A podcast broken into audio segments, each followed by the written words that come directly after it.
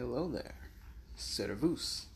My name is Haishan Wade, and you're listening to This Week in Geopolitics, where we take a look at the events of yesterday and detail how they paint the geopolitical reality of today.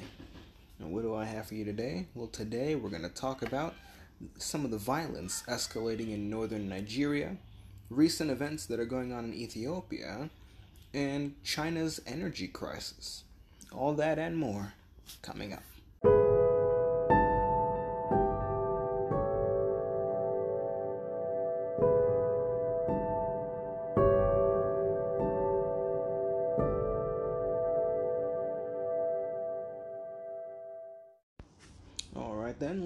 Into the rapid fire news. So, the EU has cut its agricultural and fishing trade ties with Morocco, and this comes over Morocco's role that it's played in uh, the West Sahara, which basically means the EU disapproves of Morocco's de facto annexation of the West Sahara, which technically means that they're taking Algeria's side on this issue, and I wonder if France has anything to do with that. You know, um, I wonder, I wonder. But um, yeah. So the EU has cut its trade ties specifically for agriculture and fishing. I'm pretty sure the other aspects of their trade are still going on, but we could see that change in the future, uh, given the step that has now been taken. Meanwhile, a woman has been shot in Afghanistan over her opposition to the new laws regarding women's educational opportunities in the country. Um, and from what I understand, it hasn't they haven't gone all the way back to what it was before the U.S. invasion in the country. Uh, probably out of recognition that you can't really go all the way back, but uh, they gotten pretty close, as close as they feel that they can realistically, given that they've gotten a taste of what it's like to get an education. So they'll they'll probably even be like underground women's education groups in the country from this point forward because some a decent number of the women have been educated at least a generation.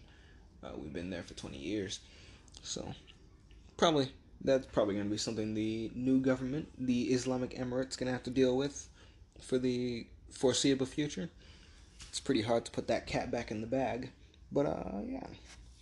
In the to the north of afghanistan we have russia who has test fired its new sub launched hypersonic missile. I believe it's called the Tsarkon. Or Tsircon. It's an IR. Uh, so they're moving forward with their hypersonic ballistic missiles, uh, which will probably eventually be their air defense platforms, like maybe a S 600 or S 700, except it has hypersonic missiles instead. And now that'd be a killer. Imagine that. I remember watching uh, this one documentary. This is a Cold War documentary on the U.S. Blackbird, I believe. Uh, and so, basically, the way they made that plane uh, and made it able to survive being attacked with Soviet missiles was they made it. They gave it the ability to move faster than the missiles.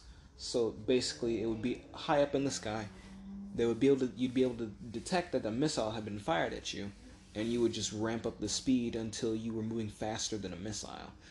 And so it just couldn't catch you. And the russians were really annoyed by it because they they couldn't shoot it down and it was just flying over their airspace. Uh, good times. Not but um i mean when you have a hypersonic missile though suddenly think solutions like that, workarounds like that, can't be executed on because you're not outflying that missile. So then it's just a matter of accuracy, I guess. So all these play into Russia's strength and will continue to do so for the foreseeable future. Probably, probably uh, a terrible development whenever that happens. Uh, the outfitting of hypersonic missiles to Russia's air defense systems probably going to be terrible for the whatever is left of the Ukrainian Air Force. Uh, do they still have an Air Force? Yeah, well, if they do, it's not going anywhere. And it won't be going anywhere anytime soon. Poor Ukraine. But, uh, yeah, uh, and on the other side of the continent known as Asia, China has ramped up its fighter jet sorties over Taiwan. Uh, most of them over Taiwan's airspace, um, not over the main the island of Taiwan itself. Most of these happen over bodies of water that are officially recognized as Taiwanese, and the Chinese fly their planes over those. So technically, that's flying over Taiwanese airspace. But um, there's also been there's also been uh, China flying jets over the Taiwanese mainland itself. Um, so, in addition to that, I mean, I guess it's not necessarily addition, it's more so an escalation from flying over airspace that isn't over your populations, it's over your waters, to now flying sorties over your populated centers, over Taiwan itself. And so that's sort of the encroachment that's been happening. And I'll be honest, it's probably going to make whatever goes down between China and Taiwan work better for China. Because imagine, I'd imagine, that these planes aren't just flying over just to send a message. I'm pretty sure there's a good number of them that are doing reconnaissance. And they're doing, because of the way that they're doing these flights, um, you would be the one to start the war if you shot them down. Uh, or at least that's the perception from the point of the Taiwanese. Uh, the perception being that China is looking for an excuse to go to war uh, when Taiwan itself is not ready at all.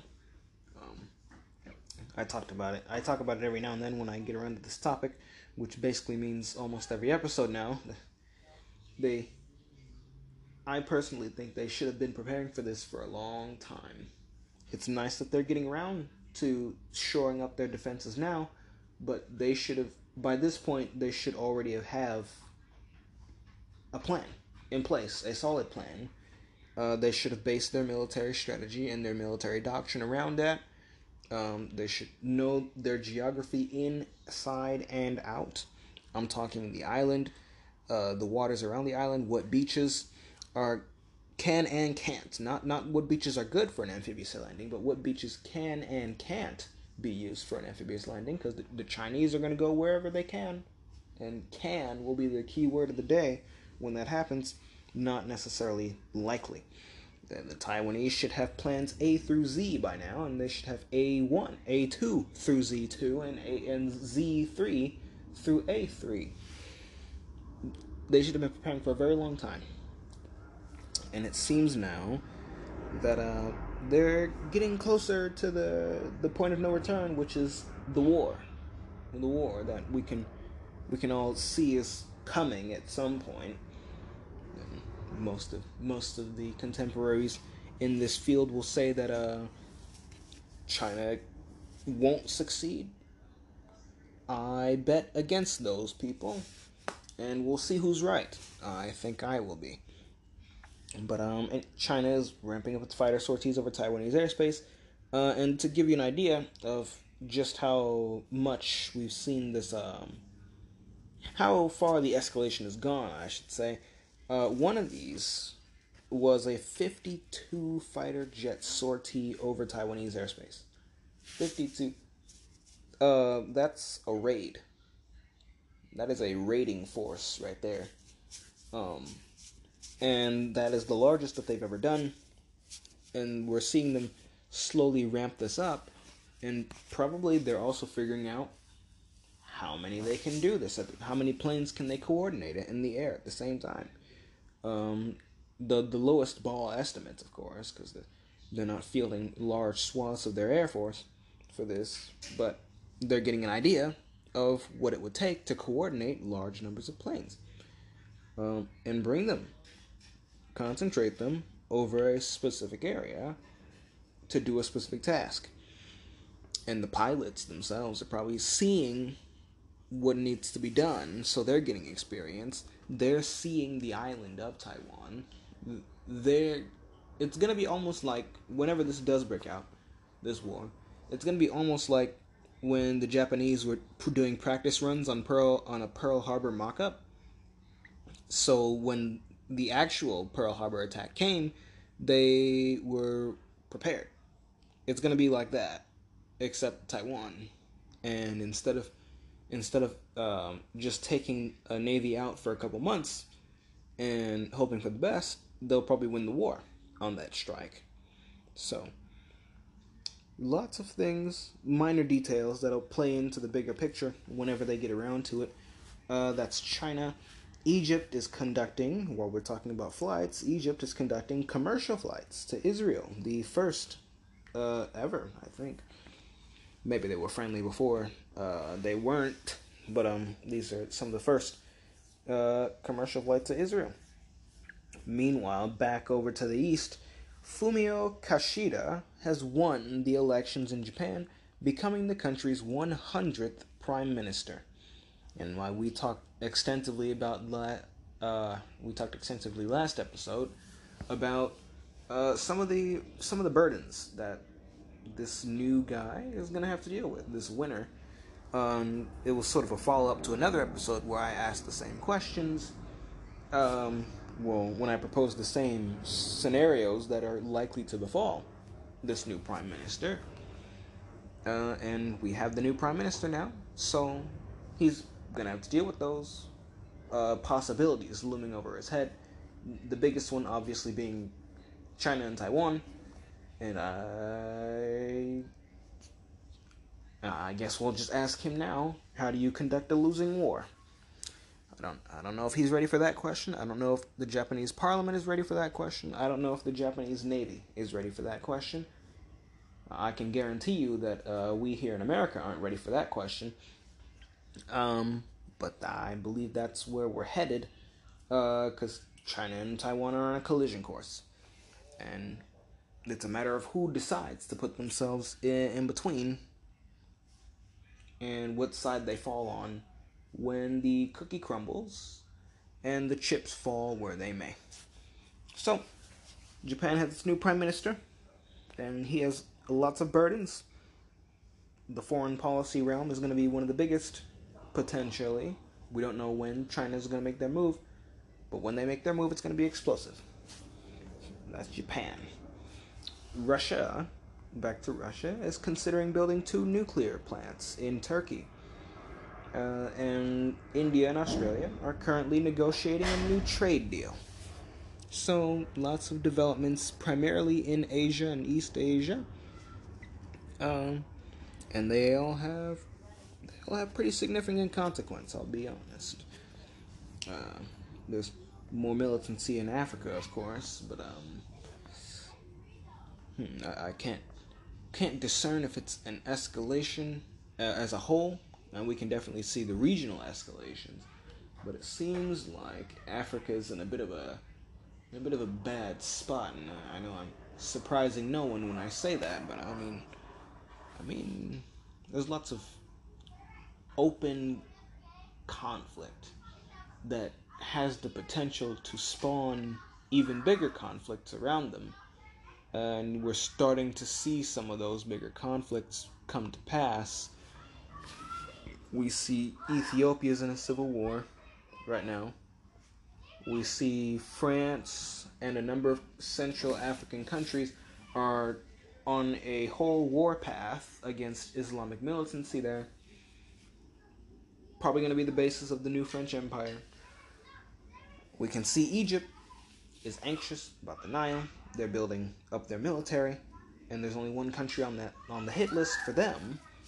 So the timing of when they choose to strike Egypt, not Egypt, Ethiopia, could screw could either screw Ethiopia or screw them both.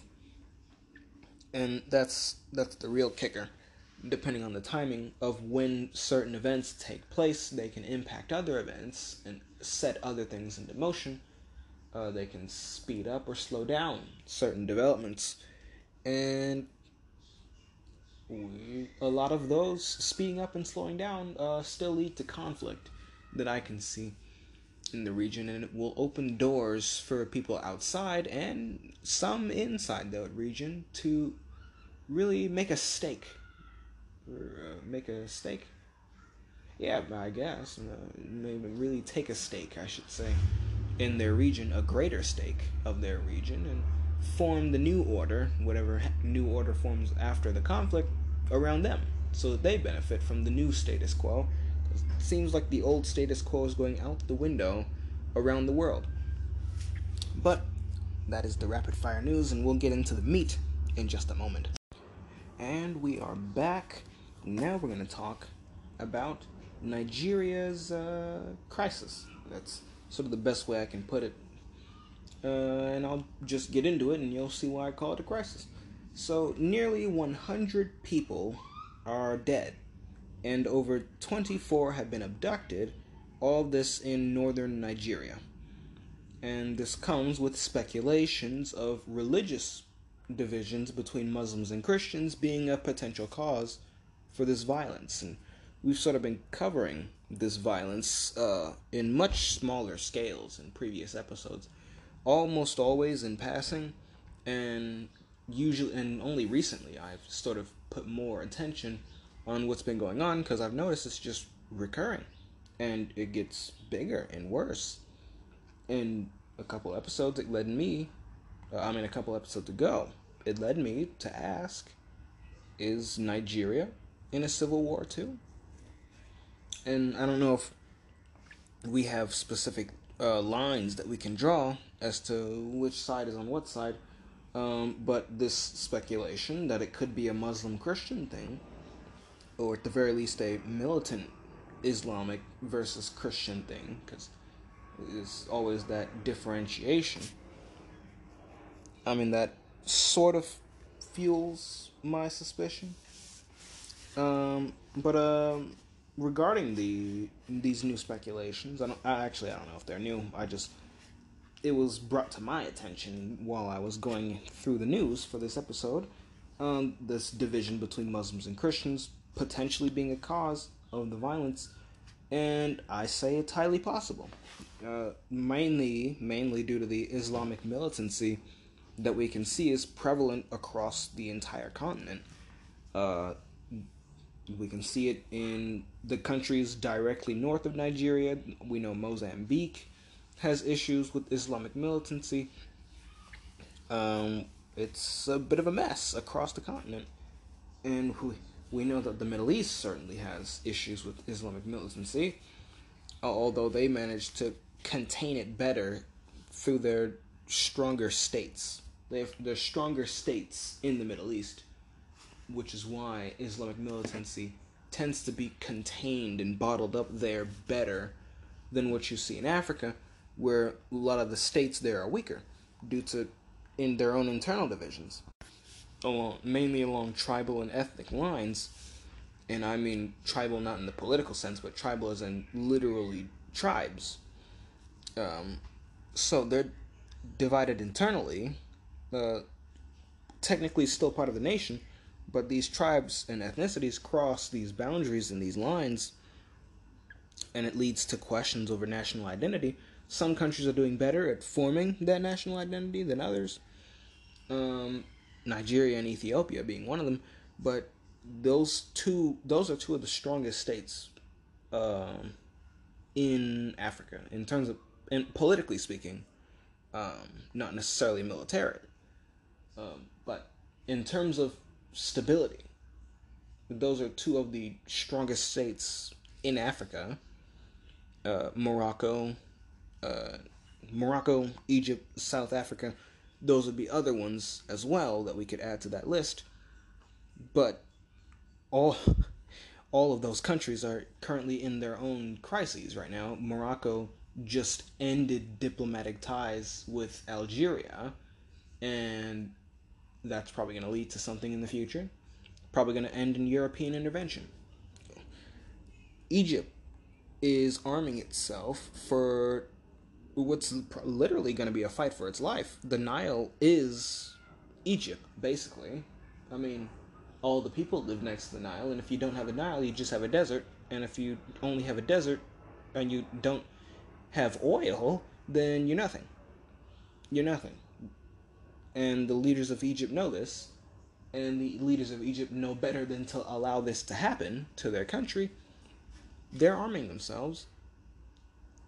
And due to the way in which Ethiopia has gone about filling up the reservoirs on the dam, the Renaissance Dam, they're filling them up fast instead of slow, which means a lot of the water gets redirected towards the reservoirs rather than going downstream, which means then the river dries up faster, creating a problem for Egypt. Both parties know this, so both parties are acting accordingly and in accordance with their own interests.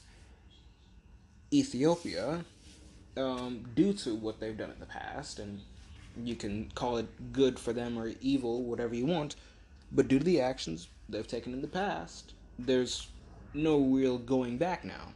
They can't slow down the rate at which they're filling up the reservoirs. They've enough damage has been done. Uh, and at this point, they're probably just not going to anyway. Uh, if, if they were going to, they would have agreed to do that before. So now they're on a collision course, Ethiopia and Egypt. Ethiopia's in the middle of a civil war right now. Sudan just narrowly avoided uh, its own civil conflict due to a political crisis. And that was a real miracle. We speculated on them falling apart politically, and that could create more destabilization in that region. But just the conflict looming between Egypt and Ethiopia could ruin all that. Because you can only have a fight between Egypt and Ethiopia if you go through Sudan. And Sudan's probably going to be forced to pick sides. And I don't I don't know which side they'll pick. It seems like it's going to be Ethiopia, but Ethiopia's in a civil war right now. And Egypt, when they're ready, is going to have a massive military do you side with the guy who's going to give you free energy, or are you going to side with the guy who has tanks parked on your parked outside the fence? Um, probably going to side with the guy with the tanks. Even if that costs you the energy, you keep your sovereignty. Hopefully, because there's no guarantee those troops are going to leave. Egypt might just decide they're going to recreate the Egyptian empire. They'll, they'll name a new pharaoh. We, we could see it we could really see it. I see changes coming in the future uh, on the other side of these conflicts. And there will be winners and there will be lots and lots of losers. But those winners are going to make off like bandits. But, um, so when we focus on these areas around the world that seem small, we look at the bigger picture and we can see that these small things have consequences. Nigeria, especially, they're the most populous country on the continent. And they're befalling. They're being besieged by these this violence in their own country. And it seems to me like they're either in or on very, very, very tip of being in a civil war. Which means even more destabilization, which will invite in outside powers, be it non state actors or wholesale governments with their own militaries stepping in on different sides of the conflict, making it worse. And that's that leads to destabilization of the people around you, and it's just a it's just a nasty chain of events, really. So we see these conflicts, we see these crises, um, and they're really bad. But back to Nigeria, back to Nigeria we see that it's primarily this conflict is primarily concentrated in the north of Nigeria. Um, and I said that the potential that it's caused by religious divisions between Muslims and Christians is highly possible because of the militancy, namely Islamic militancy across the continent, and a lot of the destabilizations that that has caused. Um, and we can see that across the continent as well. Ethiopia is Christian, Egypt is Muslim, that's going to be a massive conflict in and of itself. So we can see it. We really can. Um, so it's highly possible that that could be one of the reasons why there's so much violence here and why it keeps getting worse. Uh, especially when uh, some of those Islamic militant groups are operating just north of Nigeria in the Sahel which is the string of countries from Niger to Mali, and I believe to West Sahara as well. But that string of countries is what I'm talking about when I talk about the Sahel. That, that's the mainstay of the French military campaign against terrorism in West Africa. So that's a whole conflict zone just north of Nigeria, and probably going to see some overlap between the groups operating there, some of the groups operating in northern Nigeria, or at least affiliation through ideology between the groups in the Sahel and the groups in northern Nigeria causing the violence. It's just a cycle of violence, and until there's a winner, there won't be a new order. The order in Africa is breaking down fast, and as tensions rise everywhere else, the regional and global orders we've seen before are also going to break down. I imagine the Taiwan crisis is going to be the end of the US led order in Asia, because that's a losing war, and China's going to be the victor. And they're going to be the arbiter of East Asia, but that's probably going to harden the resolve of countries like Japan, Australia, and India to counterbalance China, and the countries in between are going to play mediator, namely Singapore. They're going to get their concessions where they can, and Japan and Australia are going to go all in on Indian industrialization, which will probably have its own consequences later, later on down the line, uh, and we might see coalitions against India when that happens. But we can we can see the end in sight of the order that we have seen and we've come to know as normal. And events like these in Nigeria sort of point to regional instances of it breaking down. Uh, now, I've talked about how what's going on in Nigeria fuels my speculation that they're in a civil war, but I will continue to observe events here to see if I'm proven right on this one or if I'm just overhyping the issue in Nigeria specifically. But uh, I mean what I say when I say that the regional orders around the world are breaking down and there's going to be conflict and then on the other side of those conflict there's going to be there's going to be really really big winners and really really big losers and I'll just do my best to see if I can figure out who's going to be the winner and who's going to be the losers. I have my bets. I uh, China's going through a bit of a rough time. Russia's gonna gonna be going through a bit of a rough time, but I still see ways out for them. Uh, still see ways out. China, for China, it's colonialism. For Russia, it is securing its former Soviet borders and giving themselves the time to repair their demography. That's what I see. So, yeah. So that's uh, that's Nigeria, and I guess now we move on to uh, Ethiopia, and perhaps we'll continue the theme of regional orders breaking down, uh, or I guess regional areas of the global order breaking down. How should I phrase that? The, the global order breaking down at regional levels. There we go. There we go. That makes more sense in continuity with every other thing I've said the global order that is US led, everyone stays relatively peaceful with one another. Uh, meanwhile, the US is in a state of almost constant war and subsidizes the whole thing. That order coming to an end. And we see regional breakdowns. We're gonna see we're gonna see it in Asia. We've seen it in the Middle East already.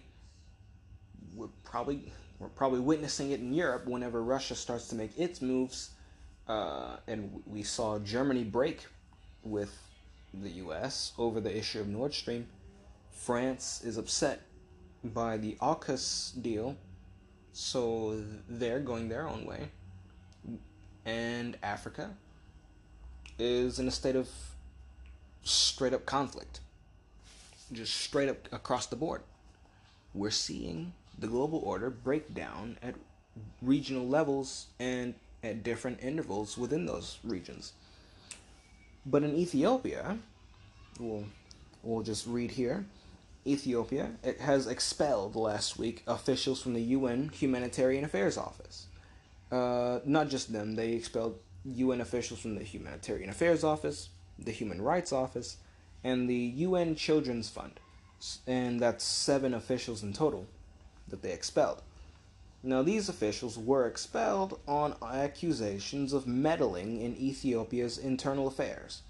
Specifically, Ethiopia refers to the attempts that were being made by these UN officials to gain access to the Tigray region.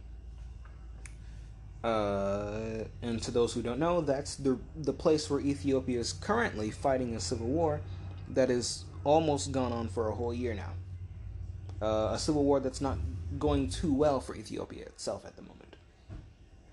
So obviously they said no, uh, followed by a, a sound "get off my property," and the UN officials had to leave. Now that sparked uh, some outrage and really just sparked shock uh, in the minds of the US, UN officials and the UN in general uh, that this could happen. And I could have told you that this would happen. I mean, it's sort of the same thing with China and the Uyghurs in Xinjiang. Countries, when they're going through things like these, they don't want outsiders to see. Now, obviously, uh, the outsiders are going to want to see the outsiders who are interested are going to want to see. And so it's just a clash of interests. And the countries that you're going into are obviously going to have more power to exert their influence over yours. Uh, so, yeah. So, I could have told you this would happen, but, uh, you know, I'm not in the UN, so. but, uh, I do wonder what it would be like, uh, aside from the paperwork and all the boring stuff, what it would be like if, you know, some of them were to listen to me. Yes, may, maybe I'd be, uh, maybe I'd be a Bismarck. Yeah, I think, I think Bismarck would be pretty cool. American Bismarck. But uh, anyway, we're still on Ethiopia though, uh, because aside from getting into a row with the UN and technically winning Oh wow, I didn't think of it that way. They they won. Uh, so Ethiopia won the UN zero, uh, but um, now onto a separate topic in Ethiopia. I've put them together because it's the same country. Ethiopia's election results. Recently, they held new parliamentary elections, and the Prosperity Party uh, has won the majority in the country with, get this, 410 seats. Now, this is the same party that's been in charge uh, over the course of the Civil War breaking out and over the course of the federal government's army being uh, abolished by the Tigray rebels. The, no, the Tigray didn't abolish the army, but they they destroyed a good chunk of it. So I I'm using my hyperbole here, but But yeah, th- this is the party that was in charge and oversaw all that happening. And the fact that they've been reelected rather than being uh, destroyed in the elections sort of says a lot about the rest of the country being on the same page, um, given that there were speculations when the Tigray rebellion first broke out that it could lead to more ethnic based re- rebellions within Ethiopia.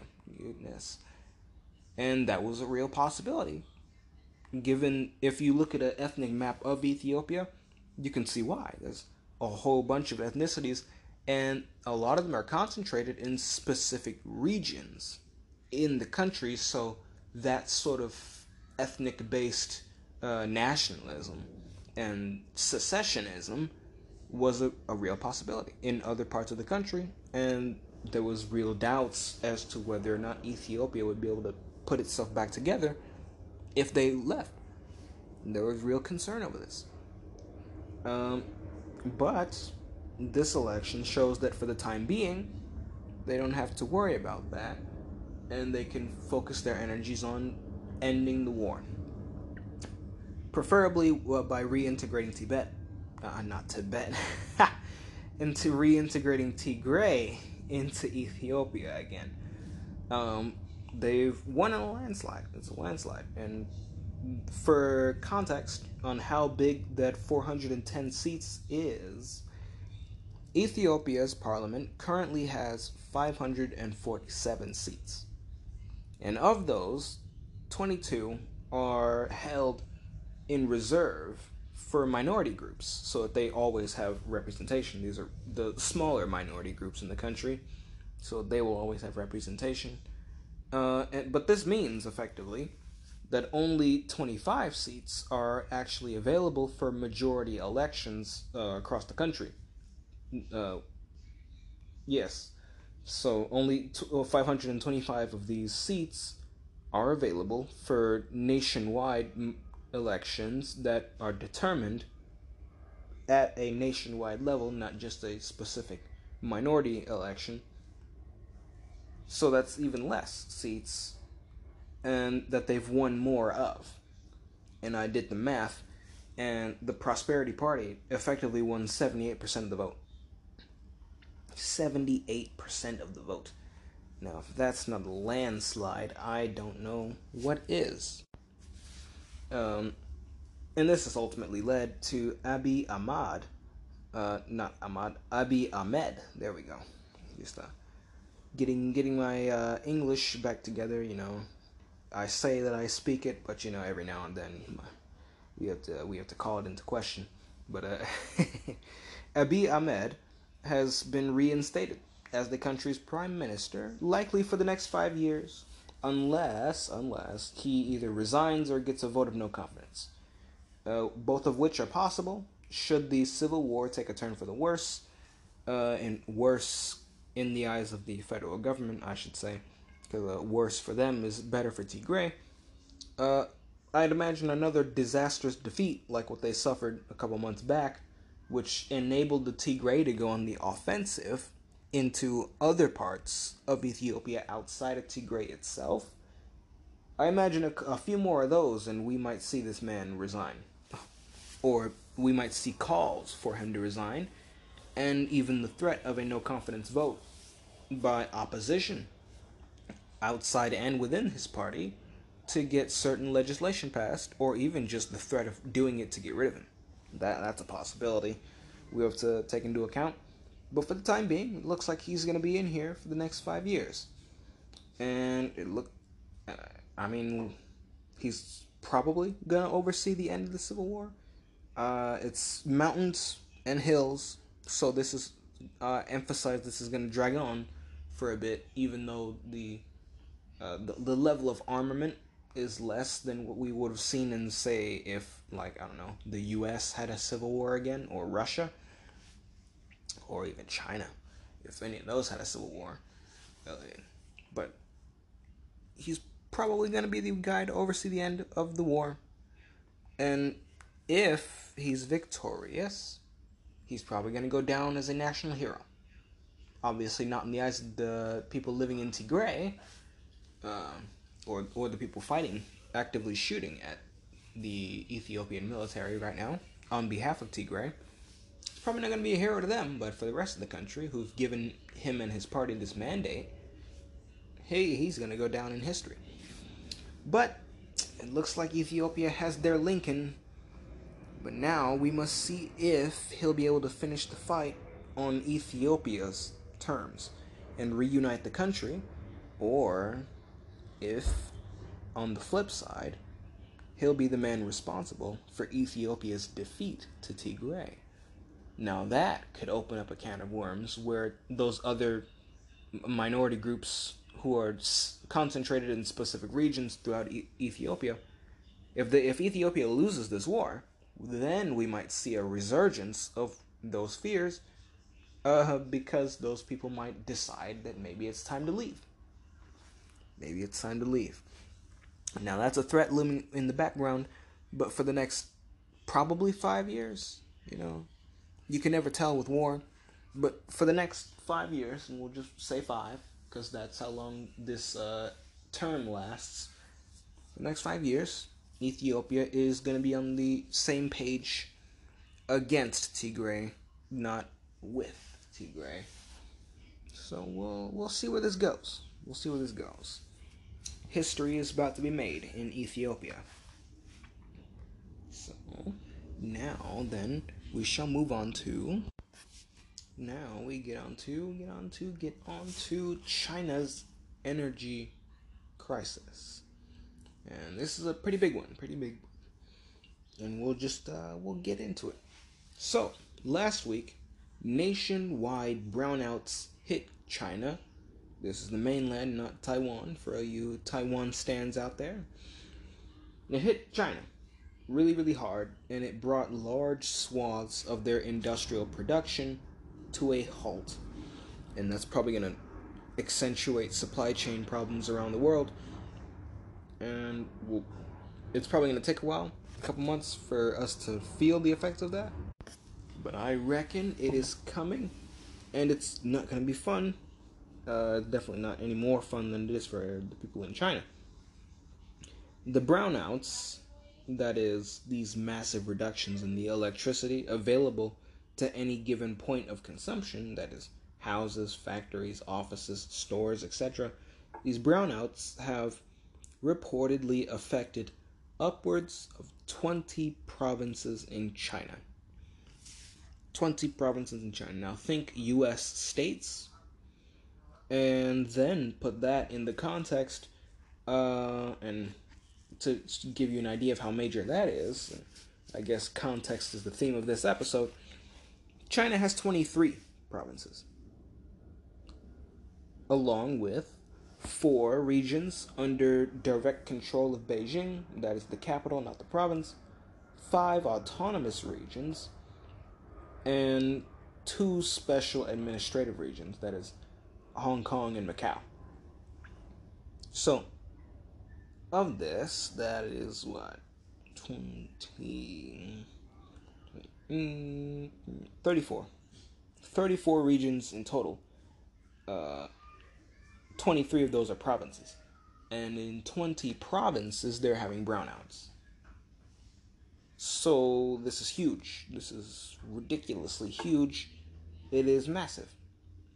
And I guess that context gives you an idea of how big it is, specifically for China, and maybe even how big it might be for us. Because it is so big of a problem that it led China to ask its ally Russia to increase their energy exports to China. Now, the Russians, in response to this, have committed to send as much as uh, three times the current energy supply that they're already giving to China. They're promising to triple that for the month of October. And I imagine Iran and Kazakhstan won't be too far behind in their export increases either. So, this energy crisis in China is going to be bad for them in the short term, and if it drags on, it's going to be bad for them in the long term. Because uh, if there's no power in China, you can't manufacture there. So that might drive even more companies and factories out of China, which is definitely something that the Chinese government doesn't want at least not yet. They want to copy and recreate industries before they leave, uh, before they screw them and force them to leave. And this might rob them of the opportunity to do that. But, but, they have lots of energy rich neighbors, uh, namely Russia and Kazakhstan. There's also Azerbaijan. Uh, Azerbaijan's a bit farther away, but Iran Iran is there too. Now, Iran's energy exports aren't too great right now. But, like I've speculated before, China and their energy demand is probably going to single handedly revive the Iranian oil industry. And now China has an energy crisis, and they need three times the energy from Russia, which probably still isn't going to cut it. It just probably isn't. Which means they're going to need more exports coming out of uh, Kazakhstan more exports coming out of Iran. And you know what? The Iranian oil industry is more than happy to accommodate Uh, although it won't necessarily be exclusive to just those countries that I've mentioned, they'll probably reach out to Arabia as well, and the UAE, and basically every oil producing country in the world. But this could be a massive boon for the countries that get in uh, faster, and the countries that get in with better favor with China, uh, who already have better favor, I should say, I should say, like Iran, Russia, and Kazakhstan. They're gonna make off like bandits, especially Russia. Oh my goodness, three times the exports to China. Oh wow, the all these energy industries are gonna have a whole a boom, and it's probably gonna drive global oil prices down, uh, which might be good for us here in the states. So uh, that depends. Uh, really does. But, but this, uh, it'll be good for China. It definitely will be good for China that they've reached out to all these countries already. And courtesy of the infrastructure projects, a lot of them that they've built already, that might ease the flow of the overland energy routes into China. And we might see the Silk Road get put to the test. Will it be able to accommodate all of that energy? Mm, uh, the pipelines probably will. Um, as far as Iran, who the infrastructure hasn't, the infra- the infrastructure projects haven't completed yet.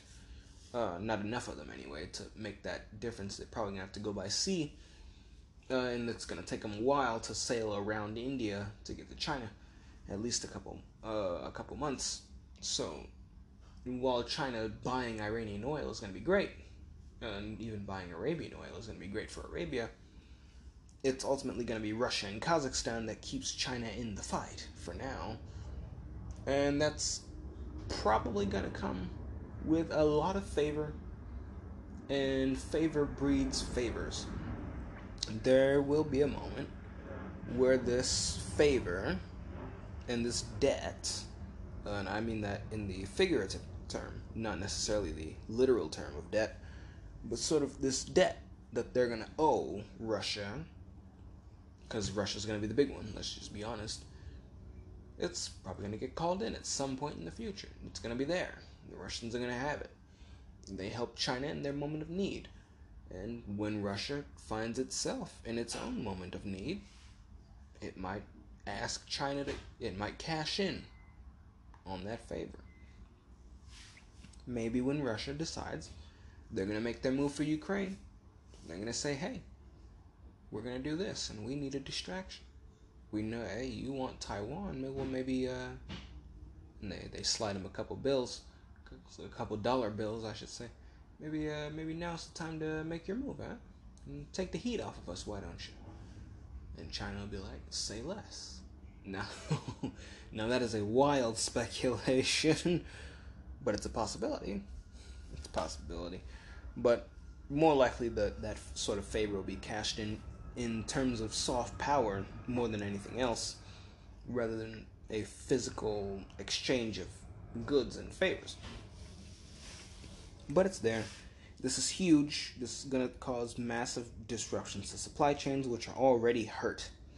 These supply chains are already hurt. There, they've been abused over the course of the last year, and now they're getting hit like this again. Because uh, think about it, the supplies that are coming out of China. They come out of China, but then they're restricted due to COVID restrictions in other countries.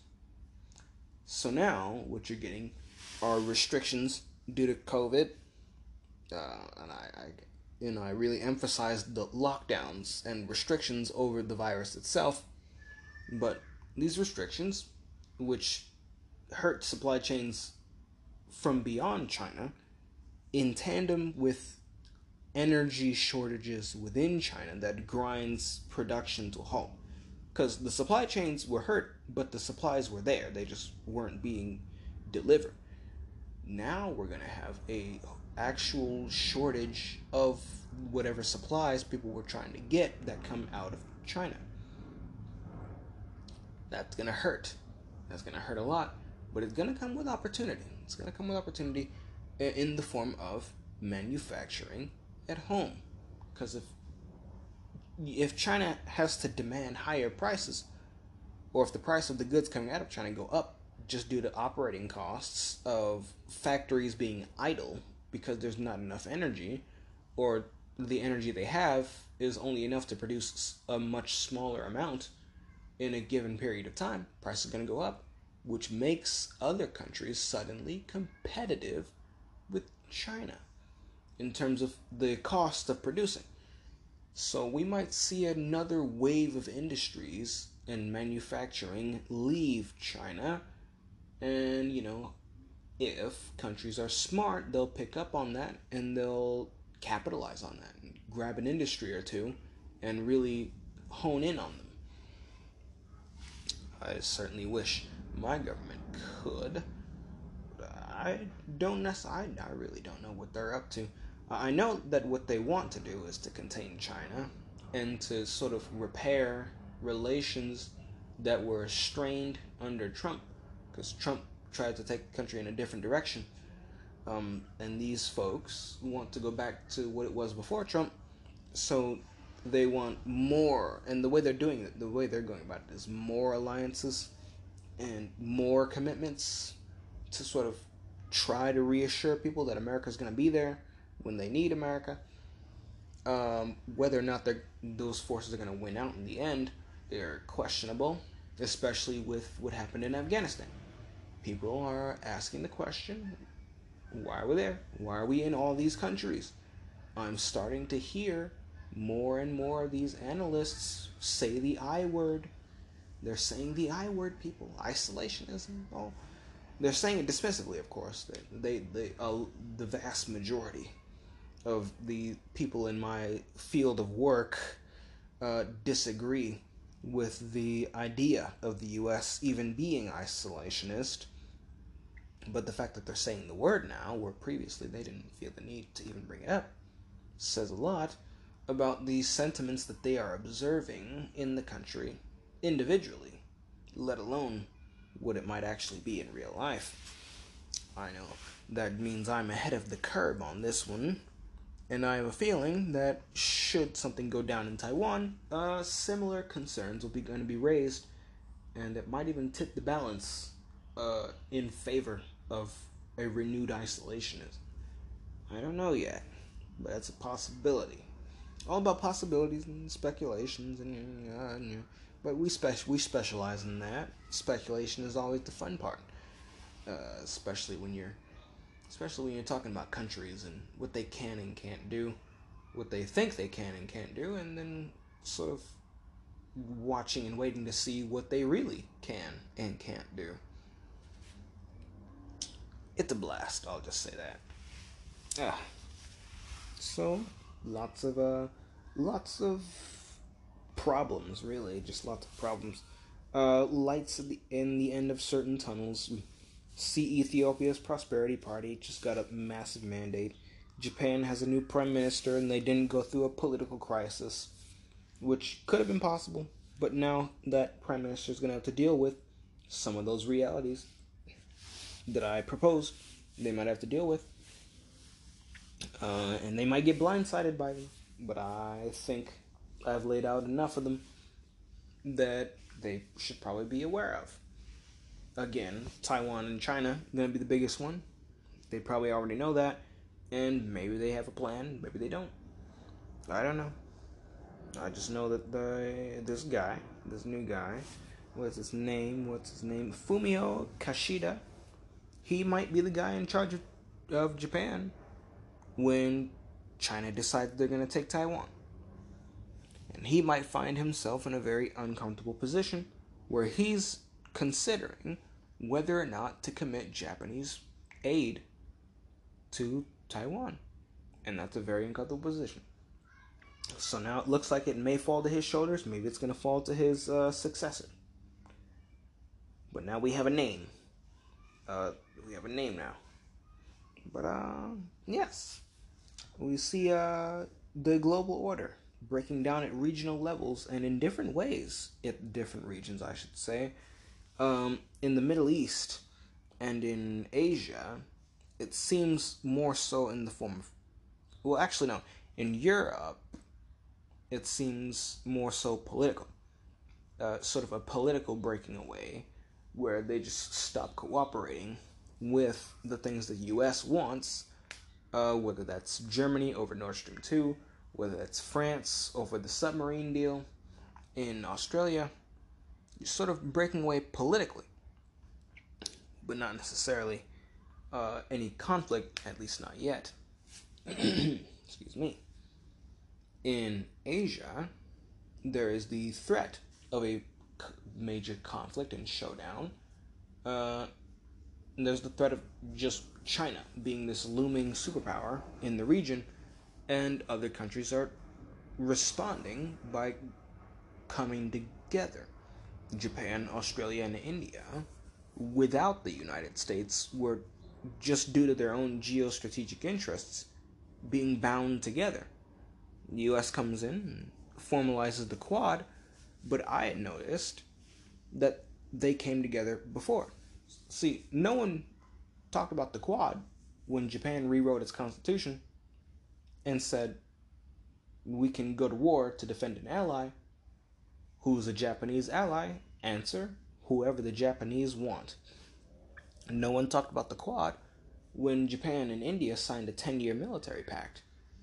No one was talking about the Quad when China and Australia got into a trade war, and Australia is looking for new partners, and it's probably going to be India just due to the vastness of their consumption and their attempts at industrialization. They're going to need the raw materials. No one was talking about the Quad when those three countries found themselves in the same boat. It was only when the US showed up that people started talking about the Quad. But I had noticed that those three were together already in a sort of looser sense. It, India and Japan were uh, linked by a whole military pact. But Australia being there as well, in a looser sense, I had already observed that. The geostrategic interests of these countries had already brought them together against China as a counterbalance to China. And that's going to breed tension. It's already it's already breeding tension, I should say. But interestingly, it has led them, at least prior to the, the Quad showing up, and by that I mean the United States showing up and giving its attention to the region, it led them to act on their own. And I think we're going to start seeing more of that, where countries start acting on their own, even when they're in line with the United States. That's sort of what we see in Asia. Countries are starting to wake up to the fact that they need to they they need to take care of themselves. Taiwan woke up and now they're they're throwing money at their military. Japan has a navy, India has an army, Australia has uh they have raw materials, but they need a market. And now they're worried about the defense. They're looking they look for submarine deals. They were gonna get it with France, but then the US shows up and they decide, hey, we're going to go with the United States. We're going to go with Britain. So countries were acting on their own in Asia. In Africa, we I talked about how the order there is broken down completely, in that there's just conflict everywhere. There's conflict. The U.S. is damn near absent in Africa, so that's probably the reason why this is the first region where the U.S.-led order has sort of broken down there's no U.S. presence there to uphold it or prolong it. And there's going to be big winners. Africa's a rich continent; it has over a billion people, but the state, the strongest states in Africa, are not strong enough to fight against the disruptive forces at play. They're just not, and we can observe that they're not because countries like Nigeria and Ethiopia are in turmoil right now, in civil conflict. Egypt, Egypt's military grows by the second. Morocco and Algeria are not even on speaking terms anymore. There's just conflict after conflict after conflict, and looming conflict after looming conflict after looming conflict. Uh, I guess South Africa is the only, and Madagascar are the only ones that sort of escape this but South Africa is going through its own internal issues right now regarding race, uh, and I guess that's just going to be endemic to them for the the foreseeable future. So really, that just leaves Madagascar. Madagascar is the only one that is separate from all that.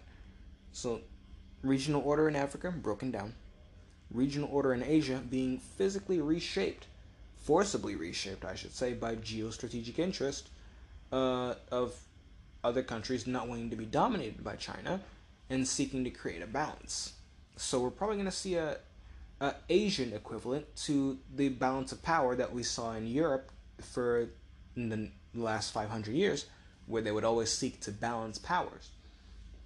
And speaking of Europe, where the military dynamic is much more absent than a lot of the other regions, at least for Western and Central Europe, the political dynamic is that of breaking away from the US, not necessarily just acting on their own and then falling in line with the US later, but breaking from the US to act on their own. Britain did not consult the US when they sent a destroyer to the Crimean Peninsula. They didn't consult the US when they sent a carrier battle group, a small one, but a one a carrier battle group uh, to the South China Sea. And they went there. They didn't. They weren't necessarily invited by the U.S. to AUKUS. They, but they showed up. They showed up, and they were a key player. They worked with the U.S. as a as a senior partner.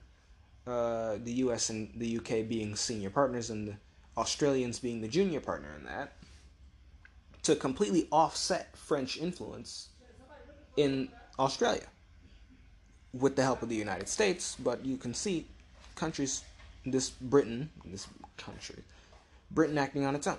France, they're in Lebanon, they're in West Africa, they're in the Eastern Mediterranean. They're, they were in Australia trying to negotiate a deal. They're in all these places acting independently, on their own. Um, and they were trying to work with the US, but now they've broken away to act individually. France is now trying to build up a EU army. I don't think they'll be successful at that, but I don't think that's going to stop them from continuing to go their own path. They're probably just going to go France, not not France and the US, not the EU, but just France. we can see them breaking away. We saw Germany break away over Nord Stream 2 because their interests determined they needed energy. They needed energy, and the easiest way to get it was through Russia. And so, no matter the sanctions, no matter the diplomatic fallout, no matter the criticisms, no matter the berating and the insult they got, they followed through, they followed that project through to the end, and now it's complete completely against whatever the United States wanted from that region, but it's complete now. Germany broke from the US to go its own way. No, not not quite to the same extent that France is, or even Britain, who's somewhere in between Germany and France in that aspect. But you can really start seeing it happen. You can really see it start to happen. Um, and then there's the Middle East, where they're somewhere in between, say, I mean, geographically and in the sense of what's happening with the U.S. led order in the region, they're really between all three. There's lots of conflict. There are states that emphasize the political dynamic to pursue their interests rather than military. Then there's the balancing of powers you have a new bloc between Russia and the Iranian sphere of influence to counterbalance the American alliances in the area. So you have the balance of power politics that you see in Asia forming. You have the constant conflict, low level conflict, mind you, that we see in Africa, and the looming conflict that you see in Africa and Asia as well. And you have the smaller countries playing up the political dynamics to go their own way. Um, we haven't quite seen them break from the US. Actually, no. Saudi Arabia. They've broken from the US to go their own way, uh, politically speaking, not militarily. They've broken from the notion that they must be hostile to Syria, must be hostile to Yemen. They've broken from that. They're reconsolidating. They're even trying a rapprochement with Syria and Iran, of all countries. That's not a U.S. idea. They've broken from the U.S. to pursue those because it's in their interest to do so, but they're doing it politically as to try to maintain the U.S. presence militarily. So you can see that European aspect in the Middle East. You can see Turkey breaking from the US to go its own way. They're getting more S 400s from Russia. They're talking more and more to Russia. But in order to do that, they have to sort of snub the US to pursue relations with Russia. So we can in the Middle East we can see a mix of all three of those regions and in all three of those regions outside the Middle East we can see the breakdown in their peculiar ways, the breakdown of the US led global order. And we can even see some of the potential winners. Some of the potential winners. We uh, there's China, India, potentially Russia, France, Britain, maybe Germany, depends. I don't know too much. I don't know about Germany, but France and Britain, Turkey, maybe Persia. It's either going to be Egypt or Ethiopia. If Nigeria can keep itself together, they'll be a massive power in West Africa. China's going to be a massive power in Africa. We can we can really see it start to break through. And as time goes on, these break these breakdowns of the global order get more and more serious, and it's probably going to devolve into something more akin to what we see in Africa around the world, where it's conflict. But on the other side of those conflicts, there will be many, many losers, and they'll be losing really badly. But on the other side of those conflicts, there will be winners and they will be really, really, really big winners. And we'll just have to watch and wait to see who those winners are. But that is all I got for you today. I hope you've enjoyed today's broadcast on my geopolitical podcast. The world is changing, folks, and we are going to have fun watching it together. Now, I've been your host, Sean Wade, and you've been listening to This Week in Geopolitics.